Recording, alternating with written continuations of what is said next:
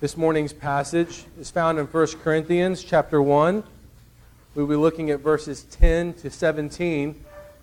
This is our fourth sermon. Doug puts the number of sermon in the, uh, the worship guide, so you now know we are at number four, um, which means we've spent three sermons building up to the conflict, and here's the conflict. So if you want conflict, you'll enjoy this morning's text. Um, but either way, you should enjoy it. So, Listen for the conflict. Listen to what's going on because this theme will actually run through the next several chapters of uh, 1 Corinthians. So I'll read to you and you'll follow along. 1 Corinthians chapter 1 verses 10 to 17. I appeal to you brothers by the name of our Lord Jesus Christ that all of you agree and that there be no divisions among you but that you be united in the same mind and the same judgment. For it has been reported to me by Chloe's people that there is quarreling among you, my brothers. What I mean is that each one of you says, I follow Paul, or I follow Apollos, or I follow Cephas, or I follow Christ. Is Christ divided? Was Paul crucified for you? Or were you baptized in the name of Paul?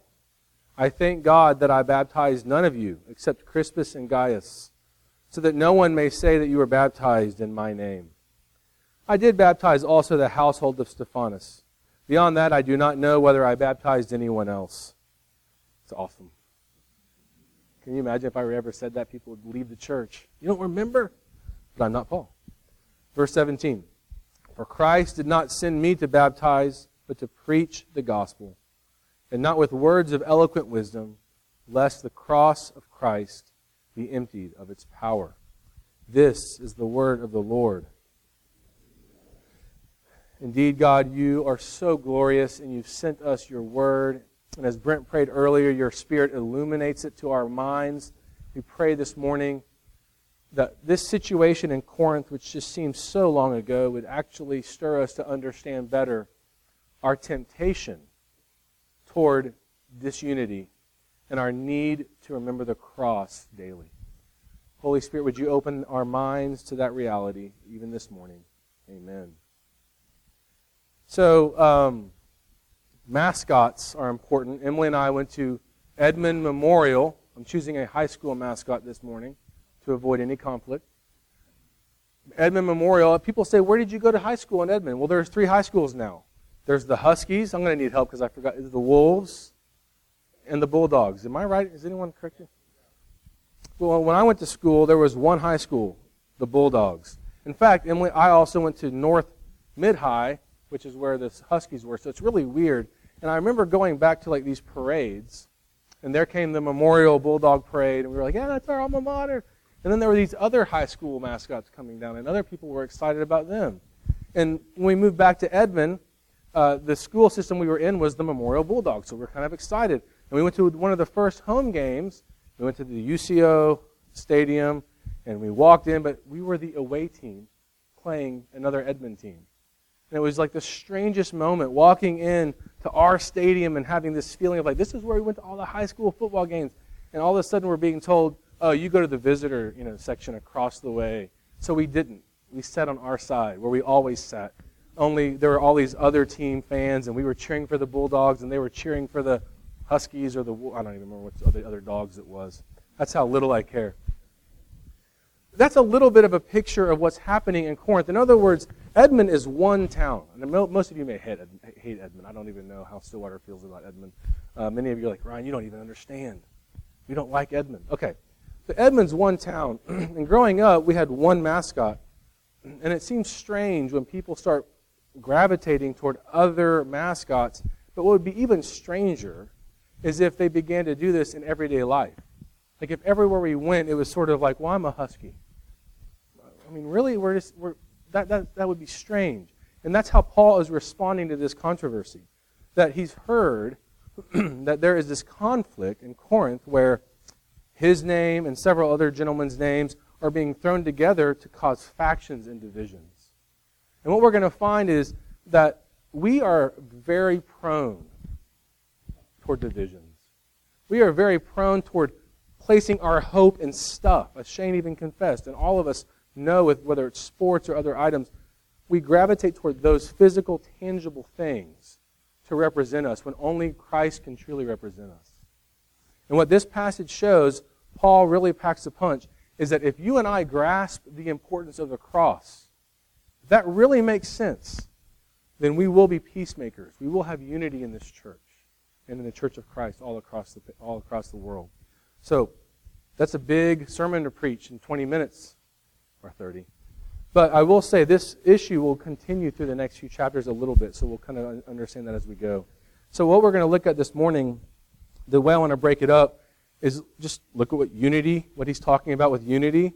Talk about the problem, disunity. Okay, this is an easy outline. Talk about the real problem. There's a real problem that maybe we don't even know yet, I hope. And then finally, how does the cross fix it? Okay. Very easy outline, I hope. As you can see, it's on yellow paper. So, Paul, for the first time in this letter, is urging. He's urging the church to agree. He's urging them, he says, I appeal to you, brothers. Just to give you some background, the Corinthians had written a letter to Paul. They had some questions. And we know that because throughout 1 Corinthians, he's answering those questions. Matters of marriage and sexuality and matters of idolatry and can we eat food sacrificed to idols or not. These are questions in their letter to him. But in the meantime, he gets this report from Chloe's household that there are problems. And so his first thing he does is he says, I appeal to you to agree that there be no divisions among you, but that you may be united in the same mind and the same judgment. when you read that at first blush, it almost sounds like he's encouraging you to be a cult. You know, just kind of walk around like, I totally agree with what the church says. Okay, does that sound like a cult to you? Um, that's not what he's saying. What, what, Paul, what Paul is urging us is that when you are wrestling with theology and you're wrestling with your identity and you're wrestling with your beliefs, that Jesus Christ and his word is what guides you. So unity is found when Jesus is at the center and not your own information, your own ideas. If you say things like, the way I view God, stop. let's go to, let, let's let Scripture define how you view God, right? Or in my opinion, okay, it's okay to have your own opinion, but maybe let's humble ourselves and allow Scripture to teach us. And so, unity, and we're going to pick up on unity as we go through the next several sermons, it, the, the point Paul is making is let your commonality be Jesus and not your own personal preferences, your own personal proclivities, your own personal things. So that's the point we're, we're launching into, but to really define that, we need to look at what was actually happening, what's actually the problem in Corinth. So he says it very clearly. Chloe's people there's debate on who, that, who those people are. There's debate on who Chloe is. But here's what we know for certain. Number one, Paul received a report and told them, here's my report. And number two, because there's a second letter, Second Corinthians, they don't argue. They actually recognize, yeah, that's going on. So what's going on? Factions had developed, right? It's right there in verse 12. What I mean is that each one of you says, I follow Paul or I follow Apollos, or I follow Cephas, or I follow Christ. Now, what, what, what's the big deal? What, what's the big deal in just saying, I follow these people? Is that by inference, the people in those factions are saying, therefore, I don't follow your person. So after Paul planted Corinth, the church in Corinth, Apollos came in, and he did a fantastic job continuing the church. And then he's moved on, and others have come in. At some point, most scholars believe Peter, Cephas is Peter. Peter came for a brief moment with his wife and moved on. Christ himself physically on earth never went into Corinth. So what you have are four people Paul, Apollos, Peter, and Jesus who all like each other and all agree theologically. So what is so strange is that you have these groups that are starting to say, but we follow this one and we therefore disagree with your person. Um, here, listen to this quote by Luther as he kind of building on what, what Paul is building on here. You'd think people would like their name to be used in Christendom, right? So when Protestantism was taking off, right, uh, the Protestant Reformation, Luther heard that there were certain people wanting to call themselves Lutherans. I think we have a few ex Lutherans in the church, so you'll get a kick out of this. Listen to Luther's quote What is Luther? The teaching is not mine, nor was I crucified for anyone. How did I, a poor stinking bag of maggots that I am, he says, how did I come to the point where people call the children of Christ by my evil name? That's humility. Paul has that same humility. Paul is saying, don't go around saying you follow me. Because I'm not the one you need to follow. Did I, was I uh, crucified for you? Verse 13. Were you baptized in the name of Paul? So this, I, the point is, we as people are trying to gravitate toward these leaders or these factions, and the leaders are saying, Paul's saying, stop. Okay? Now, I want to address something for just a second. What about that fourth one? I follow Christ. I mean, when you all read that list, did you think, well, isn't that the right one? I mean, certainly that's the one, the group you should be in, right? There's some conflict on what that means, but you have two options, and I'm going to go in point one with one option, and then later the other option, and is a beautiful thing you can do when you preach, because we're not writing commentaries. But the point is, if there is a group of Christians who says, I follow Jesus, so I'm not going to listen to you, Paul, the point would be that's not healthy. That that may have the appearance of wisdom, I follow Christ, but if you're saying it because you don't like what Paul told you, who's called to be an apostle, then you really aren't following Christ after all. And that really is the point that, that when you start to have division, even if you think you're doing it for your school or your uh, whatever, it, it, your faith, whatever the division is, it's not good. It's not healthy because it's not focusing on Christ. So, what's really going on then? What's the deeper issue? The Greek for these little phrases, I is this. I, Paul. I, Apollos. I, Cephas. I, Christ. Um, they were not into theology at that moment. The Corinthian church was not going, you know what, we've examined four different versions of Christianity, and this is the one I'm really gravitating toward. This is not denominationalism. The background is this. In Corinth, everybody, I, we've mentioned this before, was pretty new. It's 100 years old at the time of Paul planting the church.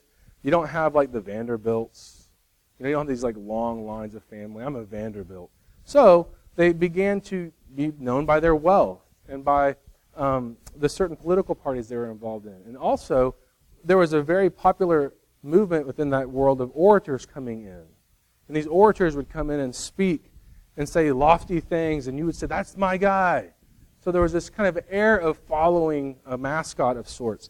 And so what you really have is a people who are already, it's in their DNA within the city to kind of say, I just cling to this one. Imagine, I, I do this and I know it, it has to irritate you. I don't know the specific cartoon, but there was like a duck that was came out of the water, and all it saw was like a cat. Uh, okay, and it goes, "Mama." Anyone know what I'm talking about? Like the first thing the duck saw, the little baby duckling, was this cat or some other character. Maybe it was Bugs Bunny. I don't know. And so he goes, "Mama," and the whole episode is the adult non-animal trying to get rid of the little duckling. That's the point. That's the illustration. Because that's what I see happening here. It's like Paul's like, "Hey, here's Jesus," and like, "Mama." No, no, no, no, no. Jesus is who you should follow. You know, they just follow blindly. It's this kind of attachment that's emotional in nature. It's not, I really appreciate your theology, brother. It's, uh, I just need, I need to just cling to you. And so, we have Paul, and we have Apollos, and we have Peter, and we have Jesus, all perfectly per- people that, that you could follow and learn from. But the issue is they've begun to attach themselves to them for their life. So here's the question then, application point, first point, as I look through my notes to find myself. Where are you attaching yourself in this world? Who are you clinging to? Now, it's very easy to say, well, like in the PCA, I like Keller. Everyone knows Tim Keller, by the way. Highly advise you to listen to Tim Keller. Or, you know what, I listen to Sproul. Or I listen to and you have your person you listen to. That's perfectly fine. please hear me. These guys were fine. You can like Apollos. You can like Peter. Of course, he's an apostle. You can like Christ. He's the king. But the question is, where are you are you doing that to complete yourself? Are you sort of finding are there things in your life you're attaching yourself to for completion? Um, my mom, I'm gonna, I don't know if she listens to my sermons. If she does, I did not get permission for this. But one of her funny idiosyncrasies, and I've told her this, is she will not leave her home without makeup and shower. And so, as our culture has kind of moved into this, like, you know, women, you know, I hope I, will just wake up, throw the hat on, and go out. You know, in some ways, that's the cool thing. My mom doesn't do that. Hey, mom, I'll swing by. We'll go grab a, a sandwich. Okay, I need about two hours. I mean, am I exaggerating? She needs to shower, which is slow, and, and makeup and hair, and everything's perfect, to go like to the post office. So she's fixing herself up, right? The reality is that's an illustration. So, mom, if you're listening, this is just an illustration. But every one of us wakes up and needs something to feel right. Would you agree? If you just slept, your hair's all messed up, your breath's bad, you're, you have sleep in your eyes. I won't go any further. And you need to do something to fix yourself up, right? That's normal. But what are you doing spiritually in that realm? What are you doing to spiritually fix yourself up or to emotionally get ready for your day? I was discussing this sermon with a friend who shall not be named, and they said, You know, we were just talking it out. And the friend said, um, Sometimes I watch people walk across campus with their smartphone and they're just looking at some sort of social media or something mindlessly. And here is the exact line that in order to reassemble themselves. I thought that is exactly what's going on. How do you reassemble yourself? Right? Naturally, we feel disassembled. That's what the fall created. Right? Naturally, the people in Corinth felt the need for something. Their problem was that they were attaching and reassembling themselves by clinging to some sort of a group or a faction. Our problem is we cling to uh, maybe 50 groups. Maybe they're all on Facebook. We're gravitating towards something. You watch a game, I can't even think about what I thought about the game yesterday until I read what this blogger said. And now I'm starting to reassemble my thoughts and myself around what happened. Right? Socially, we do that. How are you doing that? How are you reassembling yourself? What are the things you're doing to feel whole again? In the 1980s, a popular term was codependency. How many of you have heard of the term codependency? All the older than 20 people have heard of codependency. But this was a big deal, and it still is, because the realization that psychologists were having is that a lot of people who maybe for whatever reason didn't feel or actually get love growing up, they, they became dependent on somebody else. It's called codependency. And, and, that, and that codependency could be both, both parties like in a relationship, like a husband and a wife, or it could be you're codependent, but the other person isn't. But it's a sense in which I can't be me and feel myself without you. And the problem is they fall short a little bit because the reality is we're all codependent. I mean, is anyone not a little bit codependent on something? Right? Aren't we all a little bit needy of something to complete us? I mean, Jerry Maguire. What's the greatest scene in Jerry Maguire? You complete me. Oh, it's so romantic. That's codependent. That's not good, is it? You, I am not complete without you. Truck, boom. I mean, that's not healthy. It's like, what do you need? So, what is it you're dependent upon? What is it you're codependent upon? So, that's the problem. That's what's going on in this passage. These people had left, Paul had left, and these people had sunk into tangible things. Scripturally, just to kind of make the point even more, this idea of baptism, Paul loves baptism. We're going to have a baptism this morning. And Paul, it's a sacrament. In fact, F, just FY, the reason there's no Lord's Supper up here is our sacrament we're going to all participate in is the sacrament of baptism of Lucy, right? And we're all going to remember our baptism if we are in Christ. And that's a beautiful thing. Paul is not bashing baptism, but he is saying You have a tendency, you people, myself, all of us, to take something that's tangible, like water, or maybe the Lord's Supper and the meal, or anything that's tangible, and, and, and ascribe more to it than it was supposed to have. And so Paul felt that burden. So Paul's saying, I am so thankful that I didn't baptize more of you. Not because baptism is not beautiful, but apparently you're like the little duckling. And if I baptized you, you're going to start some sort of a group saying, I follow Paul. And so again, as we as we think about how this gets fixed in our lives, I want to ask you, are you doing that with your spiritual life? Are you doing that? In what ways are you doing that? Are you finding things to gravitate toward? Is it our this is where worship wars come from. I mean, if I move this podium to here and I stand here, is anybody angry? No, I really want to know. Okay. Um, but we have that, you know. We have people that, you know, get so uptight about certain things that maybe we need to stop and go, wait a minute, what's the intention? And how is Christ the king in these situations? And how can that change how we have our conversations? That doesn't mean we don't discuss these issues. Worship issues. Do you baptize babies or do you not baptize babies? All the issues that make up the church today, and there's many more, are important to discuss.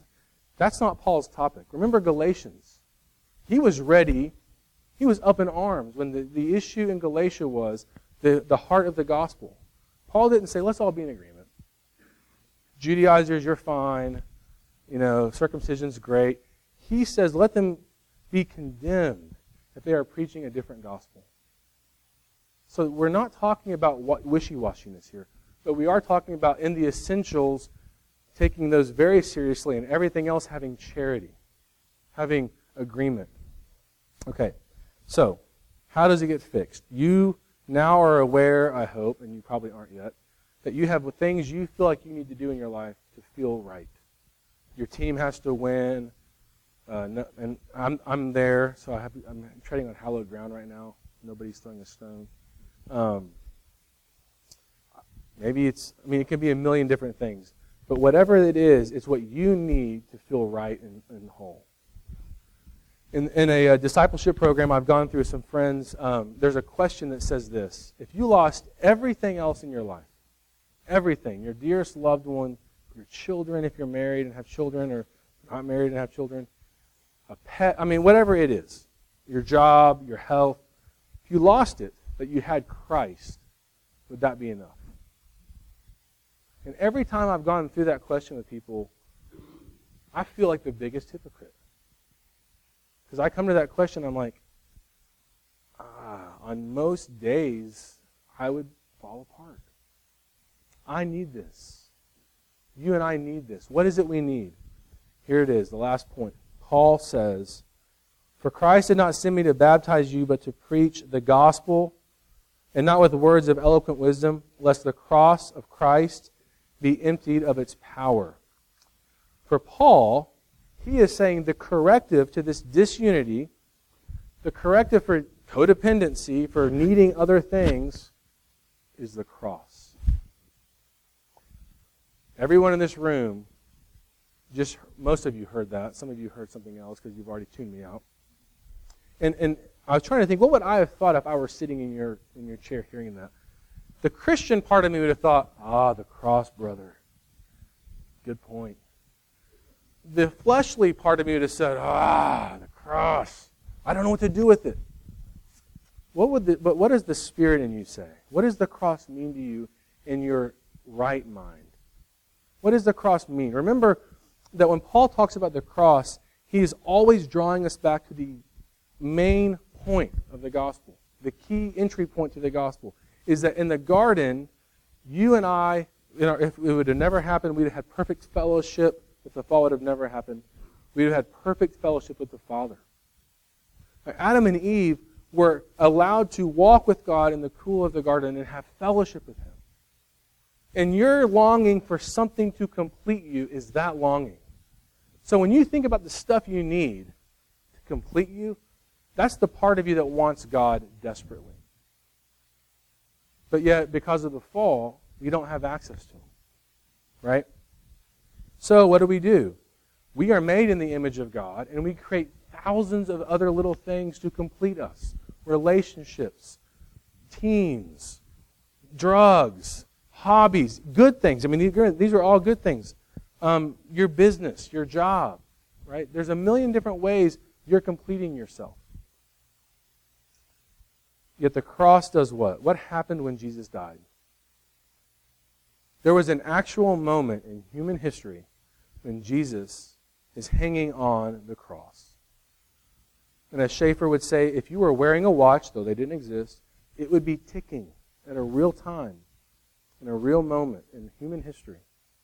And when his life ended, and it did, in that moment, the veil was ripped. The veil that kept you apart from your heavenly Father was torn open. That those of us who have Christ can now run into the arms of our heavenly Father. That's what Paul is getting at. The cross heals you. The cross gives you what you need. If you have the cross, you would not be arguing over the little things anymore. That anytime there's disunity and factions, it's a picture of the fact that you and I are not resting in the reality of the cross. Is that your hope? Okay, I said it earlier, I'm going to come back around. I follow Paul, I follow Apollos, I follow Cephas, or I Christ. The word or is not even there. Just I Christ. Some theologians, and you can make your own decision later, would say Paul is saying there, this is the only thing you should use to define yourself. Now, whether or not that's exactly what's happening in that verse, jump to, you don't have to turn there, I'll just read it for you. But at the end of chapter 3, Paul's continuing this discussion. And he says, So let no one boast in men, for all things are yours, whether Paul or Apollos or Cephas. He doesn't say Christ yet. Whether Paul, Apollos, or Cephas, or the world, or life, or death, or the present, or the future, all are yours, and you are Christ's, and Christ's is God's. For Paul, Christ was everything. What is, what is our job to do? How do we connect that? Two steps. Number one, right now, and today, identify the stuff you need to reassemble yourself every day. What things, what websites, what people's approval, right? Do I need to feel whole? And then go to the Lord, and this is step two, and say, Lord, take not don't take those things away, but Lord, make you those things for me. Let you be enough. Jesus, help me to come to you for a reassembly this same friend and I were talking, and he said, I want to see people go before the Lord daily and go there for reassembly. Lord, I am sorry that I am running after these other things. Will you reassemble me? Will you fill me with your presence? Will you help me to see that in Christ, all the things that I long for are mine already? Do you believe that? Is that your hope? I hope it is, because in Christ, you not only get Christ, but you get everything else thrown in that you long for. He's not taking away Apollos or Paul or Cephas, and certainly not Christ. He's saying you can't even enjoy the things you want until you're finding your wholeness in Christ. So, is that where you're going for reassembly? That is our hope. Let's pray. Father, we are constantly turning to so many things for wholeness and completion. And I think we're afraid to turn to you sometimes because we're not sure how to do that. But Father, that's a lie of Satan. All we have to do is come to you. All we have to do is rest in your arms. Lord, we are masters at running after so many other idols. Help us to rest in you. I pray that your cross would be glorious, would be beautiful. That, Lord, even though it was tragic, it was also the beginning of the new heavens and the new earth. That Satan was defeated, that our flesh was crucified with you, and that we are now new creations in you, Christ.